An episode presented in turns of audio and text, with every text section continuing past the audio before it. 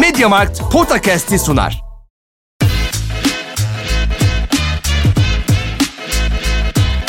Potakast. Kaan Kural ve Orkun Çolakoğlu'yla NBA gündemine haftalık bir bakış.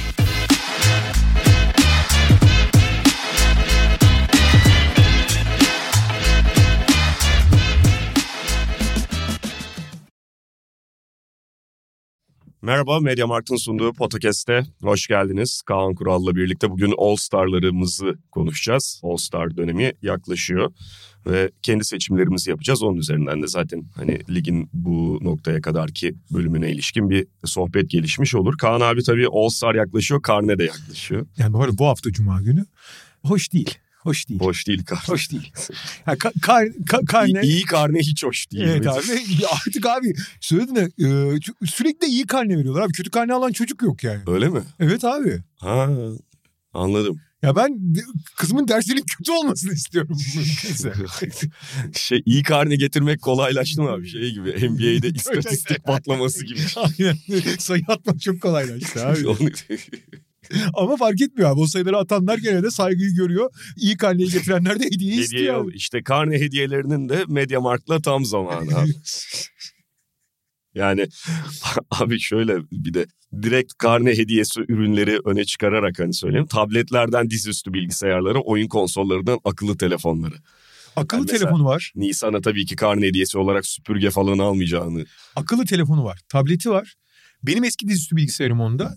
Evet. Ee, konsol konusu biraz sıkıntı olabilir. evet yani Sez, o sezonun bu noktasında kimse konsol beklemesin bahanesiyle belki. Abi bahane yemiyor. Vallahi yemiyor. Yemez tabii. Evet All Star'ları konuşacağız. Şimdi tabii All Star seçmek de artık gerçekten zorlaşıyor. Böylesine bir istatistik enflasyonu söz konusuyken ayırt etmek de haliyle bununla birlikte zorlaşıyor ama yine de deneyeceğiz ve birileri hani belki sadece şöyle illaki seçiyorsun bir şekilde de ya yazık oldu şuna şunu da arkada bıraktık dediğin oyuncu daha fazla oluyor bu dönemde. Ya herhangi bir seçim yaparken genelde işte cut-off dedikleri yani sınırı çizdiğin noktanın hemen üstü ve hemen altı her zaman tartışmalıdır abi. Yani mesela atıyorum NBA'nin niye 50 oyuncusunu belirliyorsun? Abi 47. ile 54. arasındaki fark gerçekten biraz bakış açısı meselesi oluyor. Geza All Star'da da hani 12-12 seçiyorsun. Abi 13. veya 14. sıraya koyduğun bir kişiyi başkası 10. 9. sıraya koyabilir. E çok da itiraz edemezsin ama biraz hani çok kesin olarak ayırdıklarım var benim. Yine NBA usulü yapmaya çalışacağız. Çünkü mesela o doğuda çok ciddi bir e, tartışma yaratacak çünkü. Hı hı. İki tane arka alan 3 tane ön alan oyuncusu. Yedekler 2 tane arka alan 3 tane ön alan oyuncusu 2 tane de serbest. Yani istediğim pozisyonu aladığım bir oyuncu yapmaya çalışacağız. Biz bunu Amerikan mutfakta yapmıştık 3 aşağı 5 yukarı üzerinden. Gerçi 2 hafta geçti ama.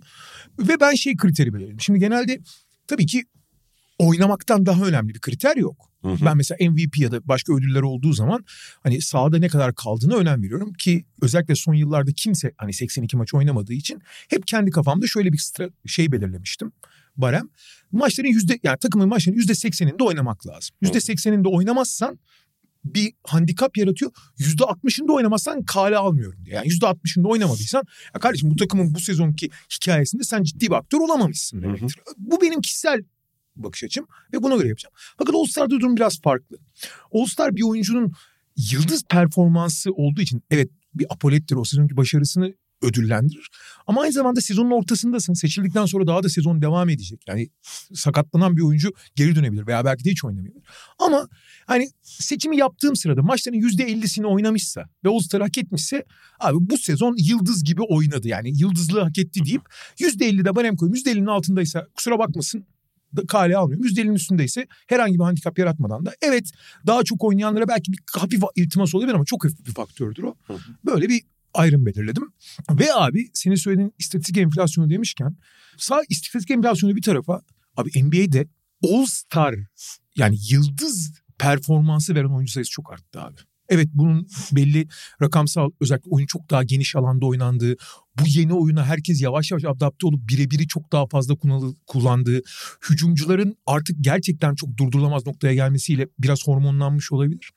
Ama abi gerçekten çok çok üst düzey kapasiteli oyuncular var. Yani Bu sene ben mesela yaklaşık 45 tane falan hani All Star olsa niye All Star oldu demeyeceğim türde oyuncular var. Ama bunların arasında seçmemiz lazım. Tabii. Ve e, son olarak da şeyi söyleyeyim. Bu, ayırdığın zaman da şeyi görüyorsun. Şöyle de ilginç bir durum olmuş.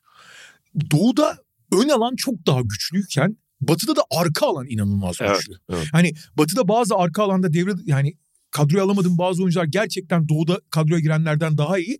Tam tersi de yani e, ön alan içinde e, doğuda kadroya giremeyenler batıda girenlerden daha iyi gibi gözüküyor. Şimdi ilk beşlerle başlayabiliriz istersen. İki tarafın da ilk beşlerini yapıp ondan sonra yedek taraflarına geçebiliriz. Doğudaki özellikle ilk beşler belki de son yılların en ilginç tartışması herhalde. Evet ya bir kere dediğin gibi Doğu'da ön alanda acayip bir şey var, yılma var ve karşına direkt olarak şöyle bir şey çıkıyor Doğu Konferansı'nda All Star seçmeye çalışırken. Şimdi bir çırpıda şey diyorsun işte yani Antetokounmpo, Joel Embiid, işte e, Kevin Durant, Kevin Jason- Durant, Jason Tatum diyorsun. Ondan sonra e, hangisini dışarıda bırakacağım diye düşünmeye başlıyorsun. Bugün abi MVP oylaması olsa 5 tane oy veriyorsun ya. Abi dördünü bu isimleri yazabilirsin. Tabii ki, yani, evet. yani başkalarını da yazabilirsin. Dördünü bu ismi yazabilirsin. Doncic'i de eklersin. Tamam al sana. MVP. Ama bunlardan biri dışarıda kalacak. Ve kim dışarıda kalacak? Evet o işte ciddi bir soru ve burada yani dediğin gibi mesela e, işte maç kaçırma falan gibi faktörler tabii ki devreye girebilir. Ne kadar bunu göz önünde bulundurduğuna da bakar. Ya ben çok böyle içime sinmeden de olsa Embiid'i dışarıda bırakıyorum. Ben de çok içime sinmemiş olsa da Yanis Antetokounmpo'yu dışarıda bırakıyorum abi. Şimdi Durant ve Tatum'un burada olacağına ikimiz de hemfikiriz anladığım kadarıyla. Evet e, bu arada şunu da söyleyeyim. Bence kişiden kişiye burada değişmeyecek e, oyuncu Kevin Durant. Bence de. Mesela Tatum'u da dışarıda bırakanlar olabilir. Doğru. Ona da yani çok bir şey söyleyemezsin. Aynen öyle. Bunun daha çok böyle saf istatistik üstünden değerlendirerek falan bunda da çok yanlış bir şey yok. Doğru. Zaten mesela en basiti biz Amerikan mutfakta inan dışarıda bırakmıştı Tatum'u. Katılıyorum. Durant burada neredeyse tartışması. Yani söylemeye gerek yok zaten. Ta- genelde şut temelli oynayan bir oyuncu olarak mantıksız yüzdelerle şut atıyor. Evet. Yani her zaman çok özel bir şutördü. Özellikle orta mesafeden. Yani biraz artık takımların vebalı gibi kaçtığı bölgeden akıl almaz yüzdelerle oynayan bir oyuncu. Yüzde 66 galiba gerçek şut yüzdesiyle oynuyor. Ve onun o şutları atabiliyor olması bütün oyunu zenginleştiriyor. Yani Durant'in hücum gücünün kariyerinin en yüksek noktalarına paralel olduğu kesin. Fakat bu sene savunmada da abi. Gerçekten çok yani Durant her zaman iyi bir savunmacıydı ortalama oyuncu. Ama bu sezon Nick Claxton'la ya- yakaladıkları uyumla birlikte bugün Nets ligin iyi savunmalarından biri ise Nick Claxton kadar bunda Kevin Durant'in de büyük payı var. Evet. Zaten çok sever öyle görece angarya gibi görülen işleri yapmaya bayılıyor. Komple oyuncu olacağım derdi var ya. Zaten kariyerinin ikinci yarısında elit demeyeceğim ama iyi bir pasöre dönüşmüş durumda. Zaten yarattığı çekim etkisiyle biraz Stephen Curry gibi herkesin hayatını kolaylaştırabildiği gibi artık bir pas istasyonu olarak da güçlü. Abi çok komple bir oyuncu dönüştü ve hani Yanis Antetokounmpo'nun en büyük argümanı her zaman ligin en iyi çift taraflı oyuncusu olmasıydı. Abi Durant de tamam bir Yanis ölçeğinde değil savunma belki. Ama ligin en değerli çift taraflı oyuncularından biri konumunda Kesin şu anda. öyle. Ya kesin öyle bir de senin e, lafa girdiğin noktaya döneceğim tekrar. %56 ile şut atıyor. Şimdi %56'yı görünce abi true shooting'lere falan girmiyor. %56'yı görünce aklına direkt olarak şey geliyor. Çember yakında oynayan bir oyuncu falan böyle. Mantıklı değil çünkü dışarıdan oynayan bir oyuncu. Tamam sürekli 3 sayı çizgisinin gerisinde değil Kevin Durant. Hatta 3 sayı yüzdesi bu sezon %37.6 yani Kevin Durant'in standartlarında biraz düşük kaldığını bile söyleyebilirsin. Serbest atışlarda NBA birincisi yalnız. Evet. %94 mü ne atıyor bu sene? 93.4 çıkmış şu an. Abi yüzde, ya orta mesafe ağırlıklı oynayan bir oyuncunun %56 ile atması zaten saçmalık. boyalı alan olmayan ikiliklerde yani boyalı alan dışı ve üst sayının içindeki olan toplam skorda NBA birincisi zaten. Yani oradan en Hı hı. fazla sayı atan oyuncu ve yani her bölgeden atıyor bir de. Bu e, Kirk Goldsberry yapıyor ya Aha. değişik bölgelerden hepsinde bir numara duran. Her yerden atıyor. Ve genelde mesela sağ tarafı daha fazla sever. Evet. Ama mesela şey gibi bazı oyuncular vardı mesela sırf solda operasyon yaparlar. Öyle değil abi her yerden. Her bölgeden yapıyor ve o orada. Ve yani şeyin de hakkını vermek gerekiyor. Sonuçta Brooklyn Nets işte son dönemi yani Durant sakatlanmadan önceki bir ayı falan çok iyi geçirdi. Biz de burada konuştuk. Ama bu takımın ciddi kriz yaşadığı dönemleri biliyoruz sezon başından beri ve hep bir ölçüde Kevin Durant su yüzünde tutmayı baş, e, başaran en büyük faktör oldu. Bu son sakatlığa kadar da maç kaçırmamıştı bu arada. Evet, evet o da çok değerli. O da çok değerli. Hani ve, ve dediğimiz gibi yani burada işte Embiid mi dışarıda kalır, Tatum mu Antetokounmpo mu tartışılabilir ama herhalde Kevin Durant oradaki tartışılmayacak yegane isim. Aynen.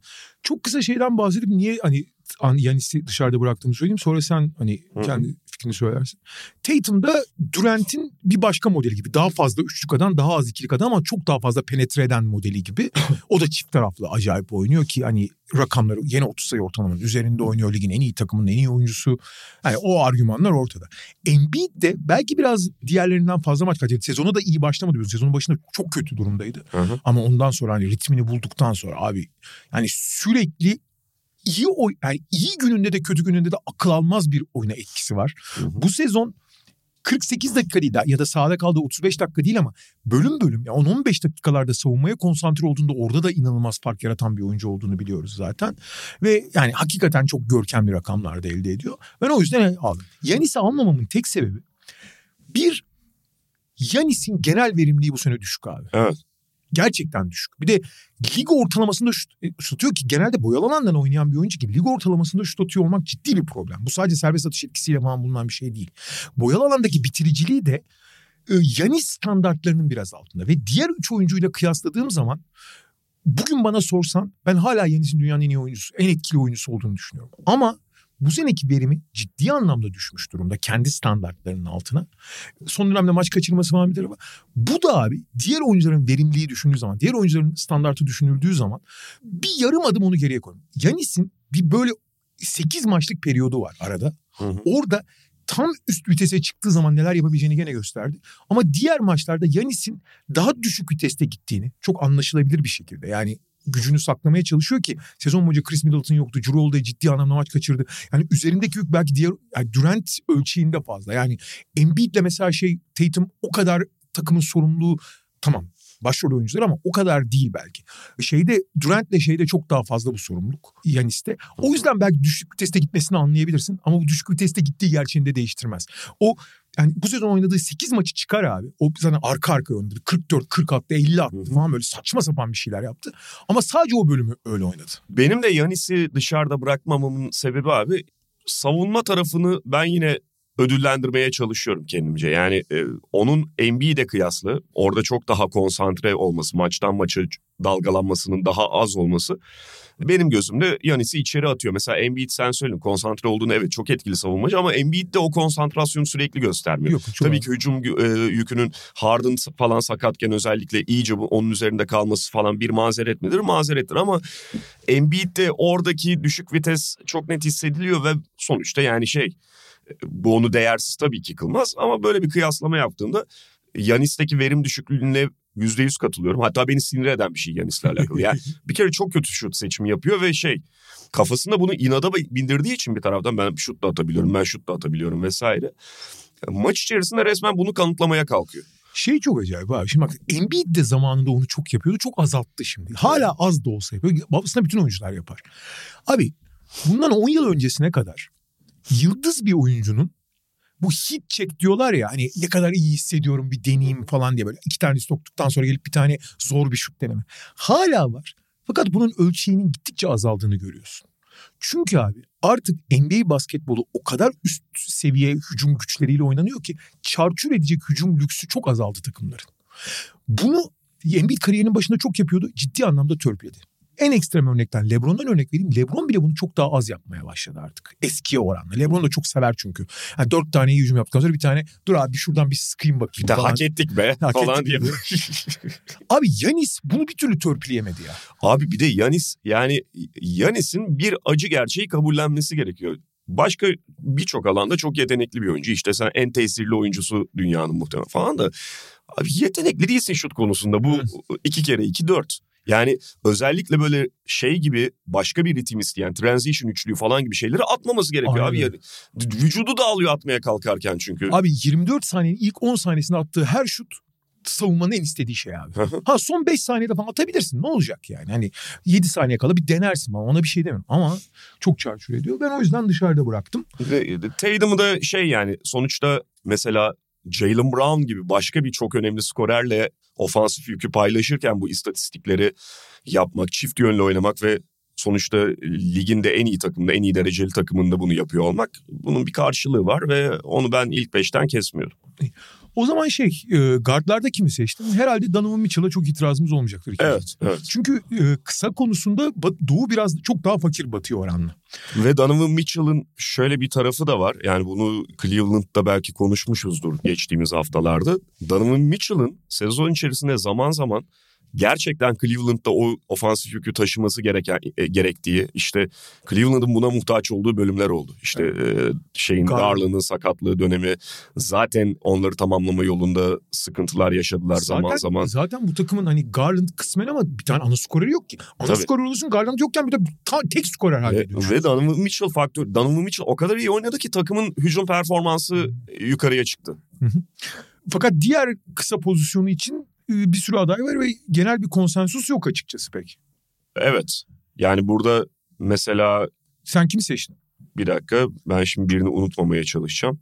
Tyrese Halliburton, James Harden, Kyrie Irving, Şeyi söyleyelim Jalen abi. Brunson. Jalen Brown backcourt diye geçiyor Evet, NBA doğru. oylamasında. Evet, kısa- Onu bir kısa araya atalım. Kısa diye geçiyor. Hı hı. Ee, ve ben açıkçası Jalen Brown'u seçtim. Hı hı. Şimdi tabii Jason Tatum olağanüstü oynadığı için Jalen Brown'un da aslında ne kadar üst düzey bir performans Hı hı. gösterdiği biraz gölgede kalıyor. Abi Jalen Brown NBA sayı kralında galiba 11. ya da 12. sırada. 27.3. Bakalım abi. yandan. Bu sene en önemli iki e, Jalen Brown pozisyon için çok iyi bir reboundçu. Hiçbir zaman iyi bir pasör olmamıştı ama bu sezon kabul edilebilir sınıra kadar geldik. Hı. Kötü değil artık. İyi demiyorum. Vasatı bile buldu, bulamadığı söylenebilir.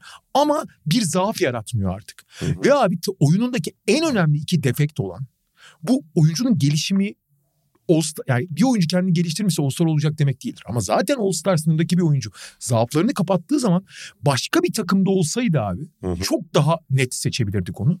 Abi zaten NBA sayı kralında ilk 15'tesin zaten. Çok iyi bir reboundçusun.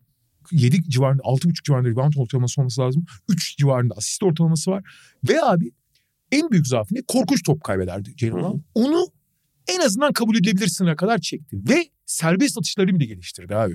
Yani vasat serbest atıcıydı. %71'ler 72'lerle atıyordu. 80'lerle atıyor. Hani başka bir takımda bu istatistikler %80 defoluyorsun. Çok yüzde, iyi yüzdelerin var. İyi reboundçusun. Sayı kral yani takımın ana skorerisin ki başka herhangi bir takımın ana skoreri olur. Evet. Tatum yanında olmasa. Abi bu All-Star. Bu All-Star yani. Ben de Jalen Brown diyeceğim. Burada yani şey çok net biçimde Jalen Brown demiyorum. Şöyle e, yani ilk beşe atıyorum da onun arkasında yakın gördüğüm Tyrese Halliburton vardı. Aynen. Yani o da biraz tuhaf Tyrese Halliburton'un bir anda All-Star ilk 5 seviyesine gelmesi ama gerçekten çok etkileyici sezon geçirdi. Yani şu Indiana takımının uzun süre Halliburton'un sakatlığı tabii son dönemde onları etkiliyor ama playoff seviyesi içerisinde net biçimde kalmış. Sadece play'in yarışı falan da değil yani.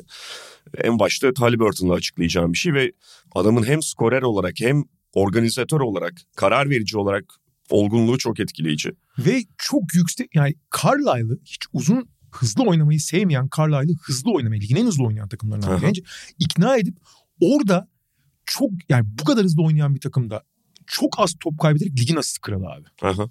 Yani bun, ve o takımın burada olmasının birçok sebebi var ama kesinlikle bir numaralı sebebi Tyrese Halliburton. Burada tabii hani belki işi zorlaştırabilirdi Kyrie Irving, Trey Young gibi oyuncular ama biraz kendi kendilerini arkaya atmış, elemiş oldular. İlk beş için konuşursak yani Kyrie Irving'in zaten sezonda sebep oldukları malum. Trey Young bence kötü bir sezon geçiriyor kendi standartlarında. En azından bir ilk beş için oraya çok ismi geçmeyecek bir sezon geçiriyor. O da biraz tabii ki havuzu daralttı. O zaman Jalen Brown, Donovan Mitchell dedik. Evet. Ee, o zaman buradan hemen şeye geçelim. Yedeklerdeki iki tane Garden kim? Biri Tyrese Halliburton orada hemfikiriz. Onu konuştuk. Onu zaten sokmuş olduk. Diğer evet. ikinci kısan kimsin? Burada şöyle söyleyeceğim abi. Hala bu listede de ben Trey Young'ı ve Kyrie Irving'i buna dahil etmiyorum. Şimdi birkaç adayı demin senin saydığın gibi. Jalen Brunson'ın ismi burada e, öne çıkabilir. James Harden'ınki yine bu listede yer alır. Ne olursa olsun Darius Garland'da öyle ya da böyle ismi geçebilir. Ee, Drew Holiday'in ismi İ- geçebilir. Evet, Drew Holiday ve Darius Garland'ın ismi geçebilir. Yani Tyler- Lavin'in ismi ne kadar geçmeye şey bilmiyorum. Lavin son 15 günde çok iyi ama son 15 güne kadar hiç bu buraların adayı değil. Ben Son- genel performans Evet. olarak söylüyorum. Ee, Tyler Hero bence öyle ya da böyle geçebilir. İyi çok iyi bir sezon geçiriyor çünkü. Evet başka da yani unuttuğum biri var mı diye şöyle hızlıca bakıyorum. Pek yok gibi kısa olarak. Lamelo Ball diyebilirsin ama çok az maç oynadı zaten ve zaten çok son dönemde sadece iyi oynuyor. Evet. Yok ve ben burada Harden diyorum. Harden mı diyorsun? Evet. Ben Harden'ı alacağım ama ben Trey Young diyeceğim abi gene de. Şimdi Trey Young, şimdi bazı oyuncularda böyle bir algı problemi. Seninle ilgili değil de bir oyuncu kendi standartlarından biraz düştüğü zaman kötü sezon geçiriyor diye Hı hı. anılıyor ki ben de söylüyorum. Trae Young özellikle 3 sayı performansı olarak kötü sezon yani ki onun için 3 sayı diğer oyuncular olduğundan daha, önemli. Hı hı. Kötü bir sezon geçiriyor. Fakat hani atıyorum 5000 metreden 4500 metreye indiği zaman ve açıkçası iyi sezon geçiren mesela Tyrese Halliburton gibi büyük çıkış yapanlar da acayip insanı iyi hissettiriyor. Hı hı. Fakat bu mesela Tyrese, Tyrese Halliburton çok iyi sezon geçiyor. Trae Young kötü sezon geçiriyor demek bu ikisini tartıya koyduğun zaman Ty- Tyrese Halliburton çok daha ağır basıyor anlamına gelmez. Hı hı. Şunu unutmamak lazım. Abi Trae Young şu anda ligin sayı krallığında 9. Hı hı. asist krallığında ikinci sırada yani Tyrese Halliburton'un hemen arkasında. Verimi düşük evet 3 sayısı düşük ama o kadar da düşük. Yani korkunç şey gibi zamanında işte Allen Iverson'ın falan attığı gibi ya da %40'larla %47 gerçek şut yüzdesiyle falan atmıyor. Lig ortalamasında gerçek şut yüzdesi neredeyse. Muazzam foul attığı için tabii o biraz destekliyor. Sağ içi şut performansı özellikle floater performans da gene kendi standartında. Sadece 3 sayı kötü atıyordu. Hı hı. Son yaklaşık 7-8 maçtır da onu kendi standartlarına çekti. Son, son Evet. 10 maçta %40 da atıyor zaten. Çekti oraya. Onun dışında da abi babacım ligin sayı kralında 9.sun asist kralında ikincisin. Az buz bir şey değil yani. Ben o yüzden Guard'a Trey Young'ı aldım. E, Wild card'lara geldiğimizde e, diğer e, şeyleri konuşuruz. Uzunlara şeyi dedik zaten. Ben Yanis'i aldım. Sen Embiid'i aldın. Diğer iki tane uzun pozisyonu. Ha yedeklere geçtim. Evet, tabii tabii. Bir dakika iki mi dedin? Şey e, kısaları belirledik. Sen Hı hı. James Harden'la Tyrese Halliburton dedin. Ben Tyrese Halliburton'la Trey Tamam. Young dedim. Şimdi uzunlara geçiyoruz. Yedek uzunlar. Yani üç tane uzun belirleyeceğiz ya. Tamam. E, Öyle hayır. E, ha şey iki deyince şeyden kafam karıştı. Anladım abi şimdi. Ya tamam. birer isim belli. Tamam, Yani ilk, tamam, ilk doğru. beşe almadıklarımızdan. Sen e, Embiid'i alıyorsun ikinci beşe. Anladım, Ben anladım. Yanis'i alıyorum. İki Tamam diğer daha- ikisini belirleyelim. Şimdi e, yine adayları şöyle bir dökelim isterseniz. Silkeleme. Bazıları bence çok belli gibi. Ben sana birkaç isim söyleyeyim abi adaylardan. Jared Allen, Evan Mobley'den hani birini seçebilirsin ayrı konu. Jimmy Butler, Jim Ben- Butler, Bam Adebayo, Julius Randle. Julius Randle kesinlikle. Pascal Siakam. Kristaps Porzingis, Paolo Banchero. e, Franz Wagner bence. e, daha. Evet Franz Wagner. Yani e, bunlar genelde. E, DeRozan. Evet DeRozan pardon DeRozan. Demar DeRozan. Ya ben benim burada ilk bankom Pascal Siakam abi. Benim de. Yani hücumun merkezinde oynuyor. 5 bir numaram yani hücumda bir savunmada 5 gibi oynuyor. Hı hı. İnanılmaz verimi artmış durumda. Asist oranı acayip arttı. Hı hı. Yani sadece hücumun merkezinde o birebir oynamayı sever ki birebir oynuyor. Ama bu o birebirden sadece kendisine değil takım arkadaşlarına da pozisyon üretiyor. Ya bir mini yok içlik yapıyor neredeyse. Hala savunmada çok agresif, çok etkili. İlginç olan abi uzun pozisyonları bu kadar güçlü olmasaydı doğuda. Yani Batı'da olsa e, bugün şeyi e, Pascal Siakam'ı ilk 5 başlıyor diye konuşabilirdik. Batı'daki ilk 5 başlayan uzunlardan daha iyi olduğunu söyle, ga- gayet net iddia edebilirsin. Ama doğuda olduğu için ancak ve ancak yedeklerden girebiliyor Pascal Siakam. Ben de onu banka olarak şeye yazıyorum. Burada diğeri tabii biraz karışık Hı. olacak. Hı. Yani üçüncü frontcourt şeye yedeğe kimi yazacağız? Valla ben iki tane isim arasında kaldım. Birinde wildcard'ı atarak kurtarılacağım bu işten. Bam Adebayo ile Julius Randle. Ya diğerlerinden bence öne çıkıyor ikisi de. Ben de neden Adebayo'yu Randall'ın önünde söyle, söyleyeceğimi işte Abi bunun için bir argüman üretmek çok gerekmiyor. Ya iki ismi yan yana koyduğun zaman zaten.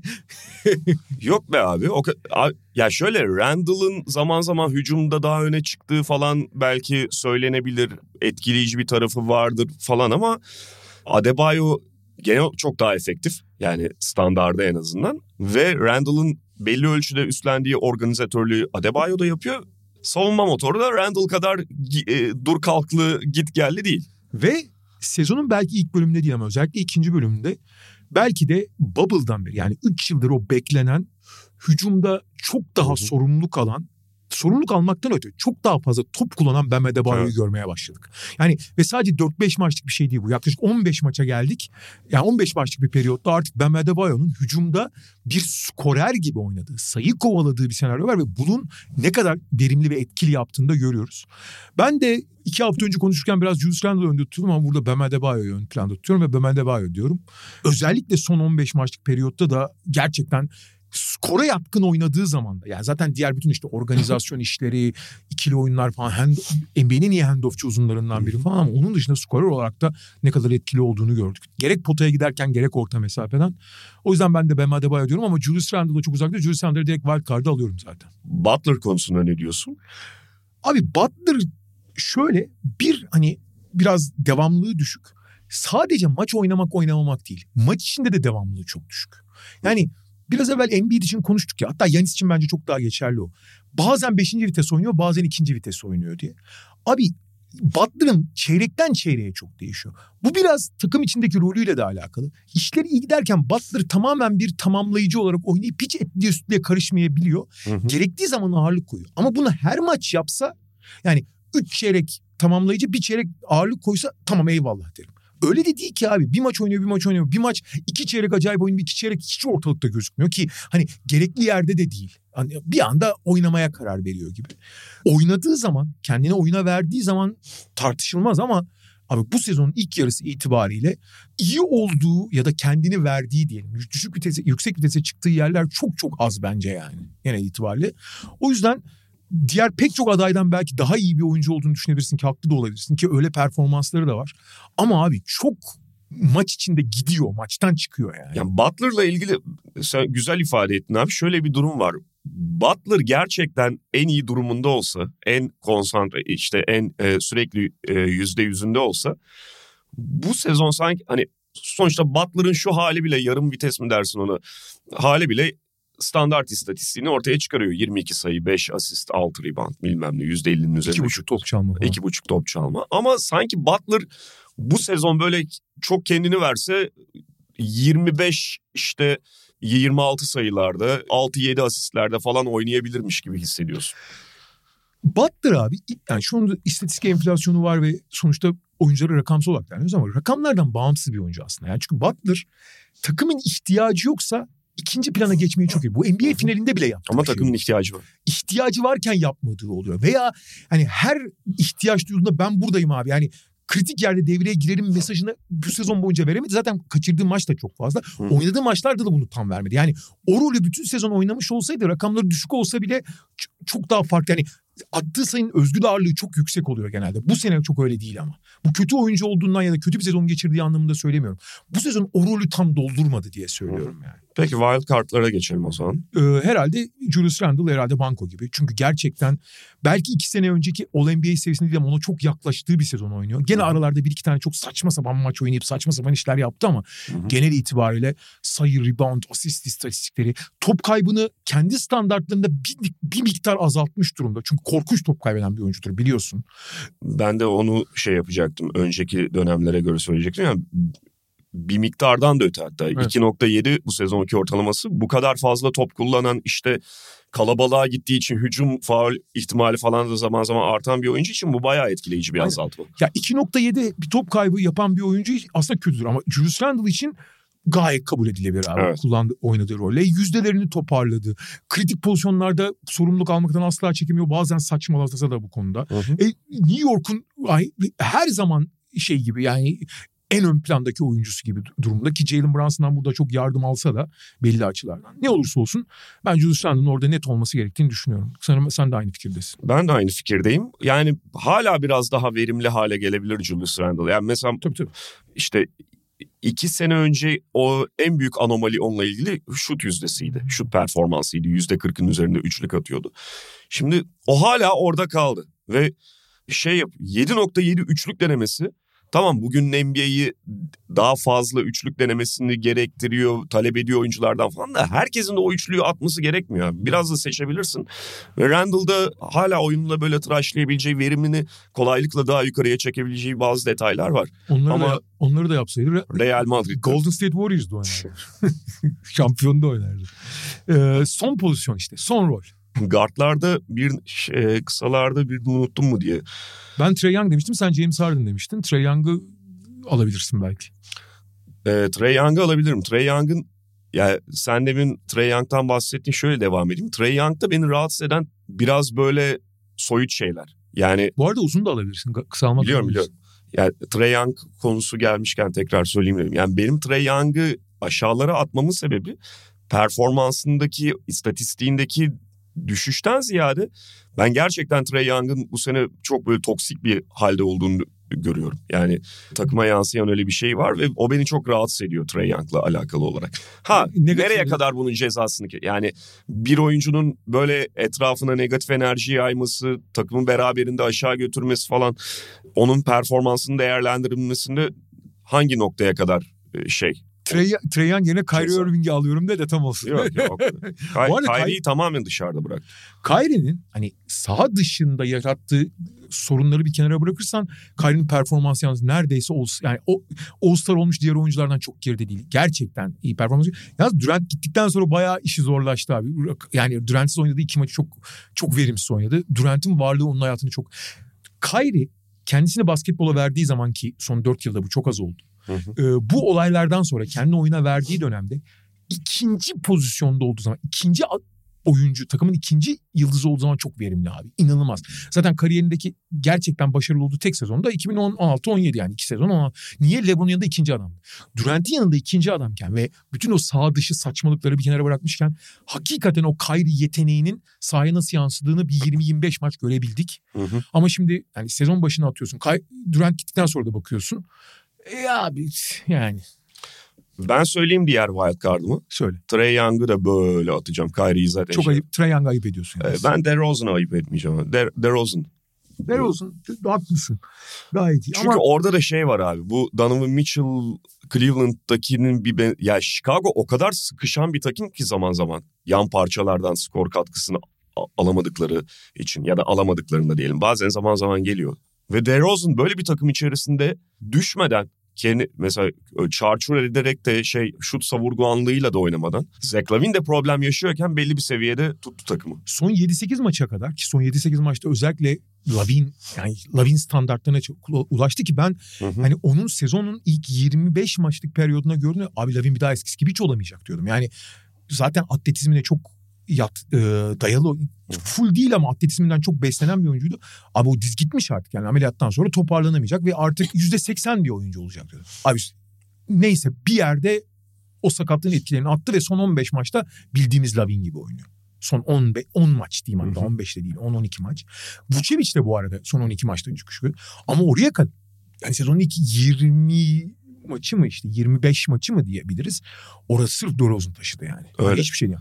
Ama ben burada e, DeRozan'ın genel rakamlarının özellikle asist rakamlarının belli oranda düşmesi, veriminin Yine çok az 5 yapıyor abi ee, Evet ama yani hücumun ne kadar merkezi olduğunu düşünürsen kötü değil.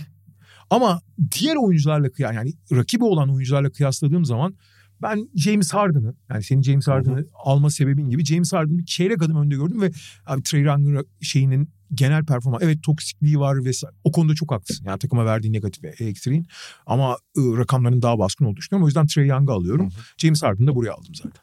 Peki e, Batı konferansına geçelim. Geçelim abi. Yine ilk beşlerle Burada da başlıyoruz. acayip bir guard zenginliği var. Evet. Bir kere Doncic banko değil mi? Ona söylemeyecek bir şey yok yani. Yani 34-9-9 yapıyor hayvan ya. Doncic şöyle ben oturuyorum beyler falan gibi. 34-9-9 o tamam. Tabii. Diğer garda kimi alacak? Şimdi burada burada şöyle bir durum Bu var abi. Doncic yani normalde 3 numara fiziği olmasa da guard olarak ki zaten oyun kurucu oynuyor. Yani hiç dert değil. Yani onu belirtelim. Yani ön alan oyuncusu olarak oynuyor. Pardon arka alan oyuncusu olarak oynuyor. Guard yani. Tabii canım. Yani bununla ilgili bir şey mi? Yok hayır. Ya, biliyorsun ilk geldiğinde small Ha. forward gibi gözüküyordu ki yani small forward fiziğinde falan olduğu için ki genelde kısa kuvvetleri falan tutuyor ama yani oyun kurucu yani onu söyleyeyim. Guard olarak geçiyor yani. Bence burada hani ikinci pozisyonla ilgili tek şey Stephen Curry'nin kaçırdığı maç sayısını ne kadar değerlendirdiği. Valla ben dediğim gibi ben %50'nin üzerinde oynadıysa alırım diyorum ve direkt Stephen Curry'i yani herkes Ben performans olarak herkesin üzerine Şeyi unutmayalım. Biz de çok konuştuk burada. Stephen Curry gerçekten MVP seviyesinde oynuyordu. Ee, Doncic'le kapa kapayaydı. sakatlık öncesinde. Yani takımın istikrarsızlığı falan. Bu takımı %50 seviyesi Golden State için yeterli olmayabilir ama %50'de tutan Stephen Curry'ydi. Ve 2016 belki biraz istisnai olur ama 2016'dan 2016 ile birlikte kariyerin en iyi sezonunda geçiriyordu. Olağanüstü bir sezon geçiriyordu. Abi en kariyerin en yüksek ikinci rebound rakamıyla, en yüksek ikinci asist rakamı, en yüksek rebound rakamına ulaştı. Abi 33 6-6 falan oynuyordu ve yani akıl almaz yüzdelerle. Artı bu sezon kariyerinde hiç olmadığı kadar daha fazla ikilik kullanıyor, penetre kullanıyor ve floater atıyor. Hepsinde de Durant'le başı Durant'le kafa kafaya yüzdelerle yapıyordu bunları yani. Şöyle Stephen Curry sakatlandığı anda ki çok ağır uzun da bir sakat geçmedi. Bir aya yakın kaçırdı. Yani öyle iki buçuk ay falan yani iki ay falan kaçırmış değil. Ligin en iyi oyuncusu yani MVP tartışmasında bir numaraydı. O yüzden ben hiç düşünmeden yani tamam maç kaçırdım ama hiç düşünmeden Doncic'in yanına yazdım valla. Kaç maç kaçırdı Stephen Curry tam olarak? bu arada? 14 ya da 15 olması lazım. Evet, şeyde falan şu anda çünkü 20 Ee, civar olması lazım. Oynadığı maç. Son iki maçı da oynadı zaten. oynadı. Son maçı da müthiş oynadı. 30 ma- 30 maç oynadı E, Stephen. Curry. Evet. 44 maçta mı ne zaten? Ha hiç. Hayır Hiç problem değil. şeye şaşırdım da bir yandan bakıyordum. Sayı listesinde şu anda Stephen Curry yer almıyor. Yani O %70'e girmediği içindir. Takımın Evet. oynadığı maçların %80'ini oynamış olman gerekiyor listeye girmek için. evet tamam. Harden da mesela o yüzden asist kralı aslında ligin. Ligin asist kralı aslında Harden ama yeterince maç oynamadığı için listede değil yani. Bugünün NBA'inde de bence onun tartışılması lazım. Yani %80 biraz şey bir... Şey oluyor sezon sonu belli bir e, rakamı geçtiğin zaman %80'e bakılmıyor. Azma yani sezon sonuna doğru atıyorum.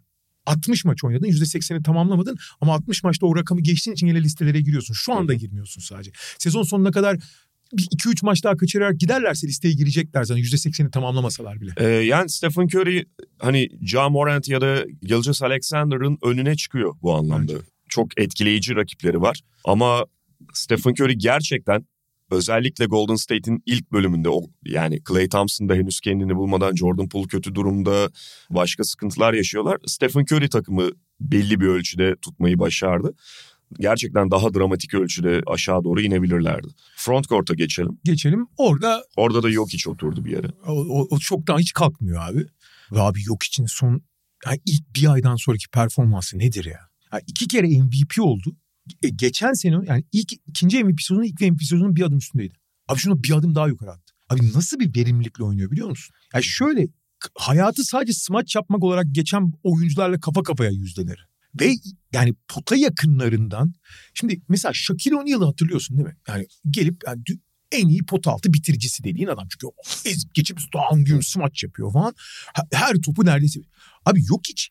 Shaquille O'Neal standartlarında bitiriyor. O tabii biraz stili itibariyle böyle hafif savruk, hafif böyle dağınık, böyle lımbır lımbır bir hali var ya böyle it- düşe kalka oynuyor gibi. O belki görsel olarak aynı etkiyi yaratmıyor. O Shaquille O'Neal'in yırtıcılığı, patlayıcılığı.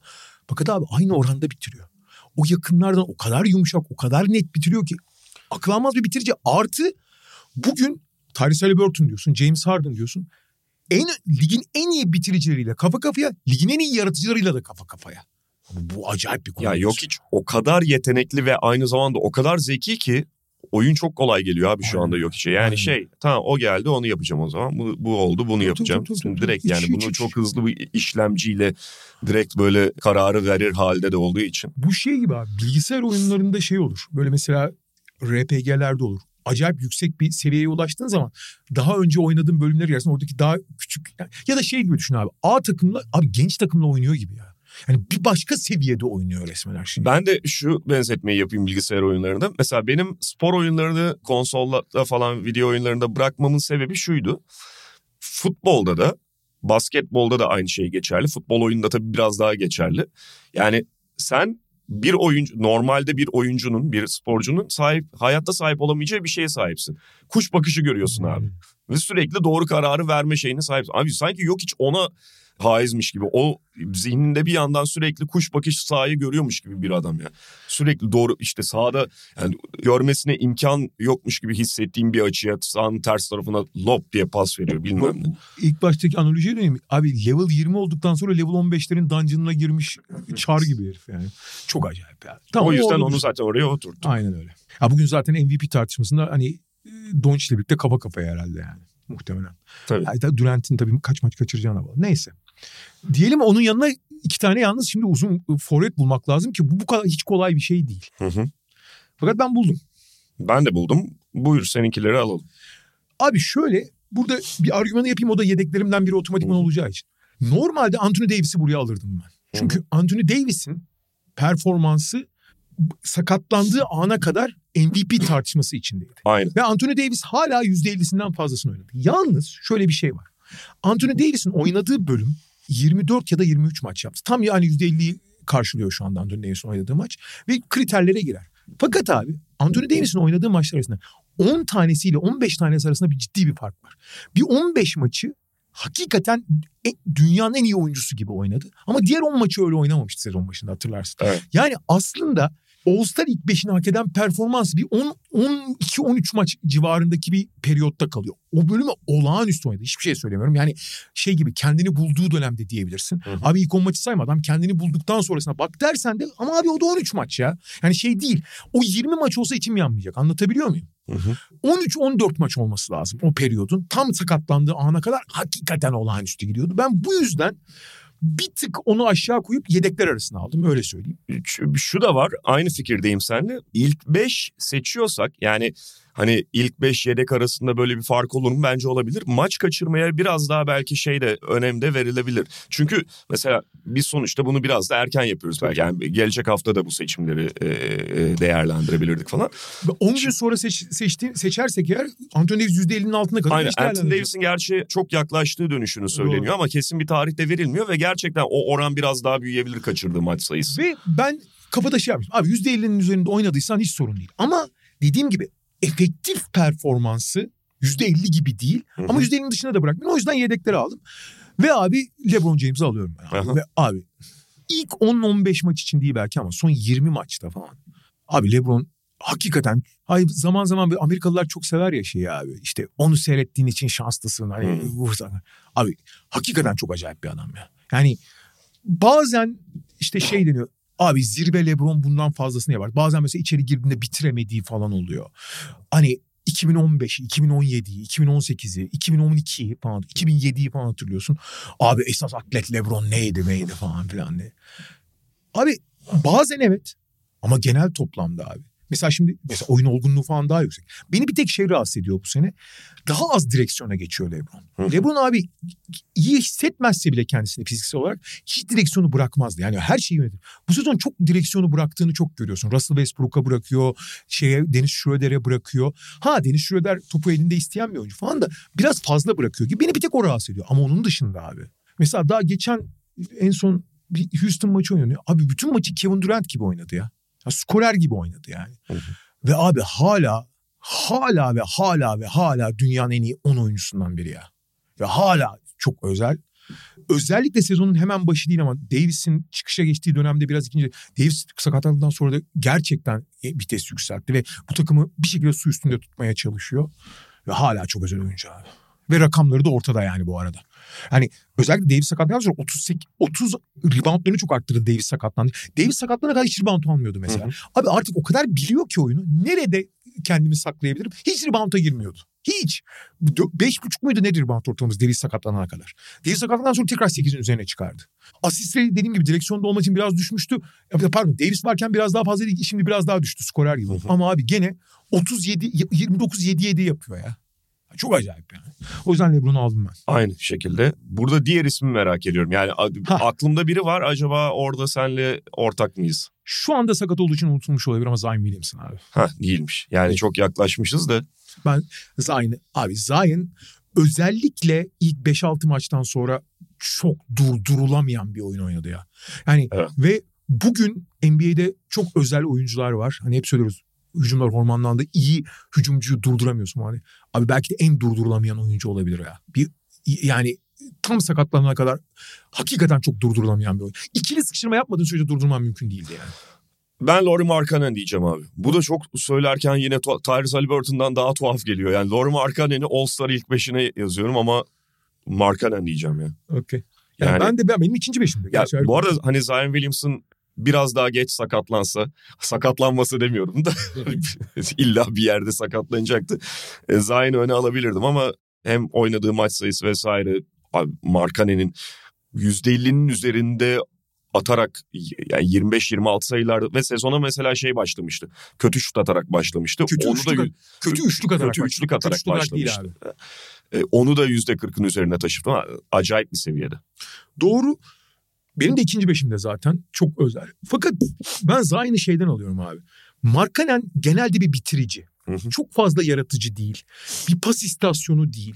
Belki daha iyi bir bitirici diyebilirsin e, vesaire ama Zayn çok daha komple abi. Yani Zayn'in kaçırdığı maçları kale almadığım için söylüyorum ki aslında e, Markkanen de son dönemde maç kaçırdığı için e, toplam oynadıkları maç sayısı 3 ya da 4 fazladır yani Markkanen'in. O yüzden hani o kadar da büyük faktör olmaz orada ki Yok. gibi. Markanen şey abi. 42 maç oynadı. Markkanen üç- ama 3 maçtır oynamıyor sadece. Tamam. Utah çok maç yaptığı için bu arada. Doğru, Utah herkesten maç fazla maç yaptı. Ama Zayn da çok az değil yani. Zayn da 30 küsür olması lazım maç Hı hı. sayısı.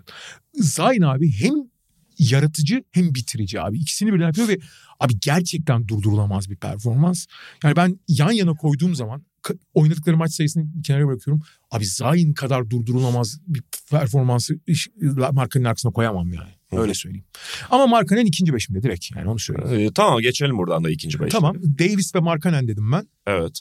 Ben de Zion, Domantas Sabonis diyorum. Ben Davis diyor musun? Anthony Davis diyorum. bir Tamam, Evet. Sabonis, Doğru. ben- Davis'i sanki ilk beşe atmışım gibi bir şey yaptım. Yok ben de üçüncü uzun olarak ben de Sabun istiyorum. O da yok için biraz daha fizikle oynayan versiyonu gibi. Abi Domantas Sabonis evet 7 asist ortalaması olduğunu şu anda atlamayalım. Yani Ligin- Eh. yanlış yanlış yanlış bilmiyorsam liginde rebound kralı. Evet. Ve evet savunmada sizi size bir şey getiriyor yani bir defekt getiriyor falan bu göz ardı edilemez ama hücumda hakkını o kadar veriyor ki.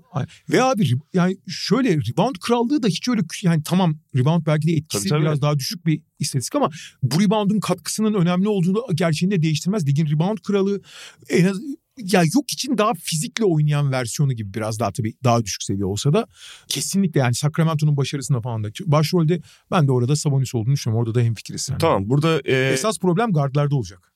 bu aşamada çok problem var mı emin değilim abi ya. Bilmiyorum yani şöyle Jamorant'ı yazdın değil mi herhalde? Morant ve şeyi Gilgis Alexander'ı ben bir çırpıda yazıyorum. Ben- Yani şey burada işi biraz karıştıran tabii şey Devon- Damian Lillard özellikle son dönemdeki oyunuyla.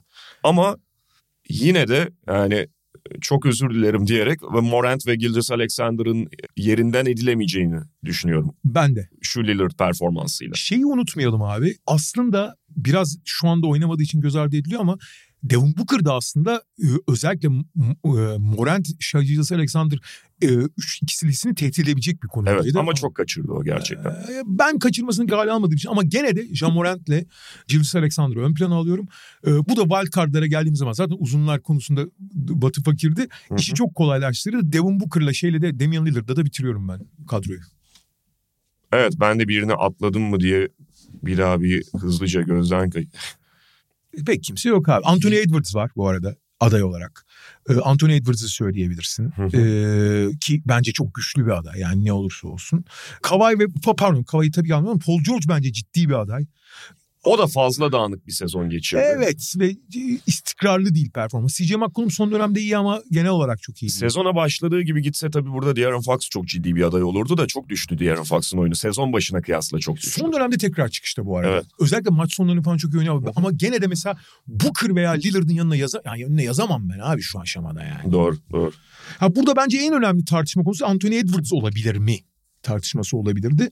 Ama yani Booker'la Lillard'la yan yana koyduğum zaman hiç oralara sokamıyorum onu yani.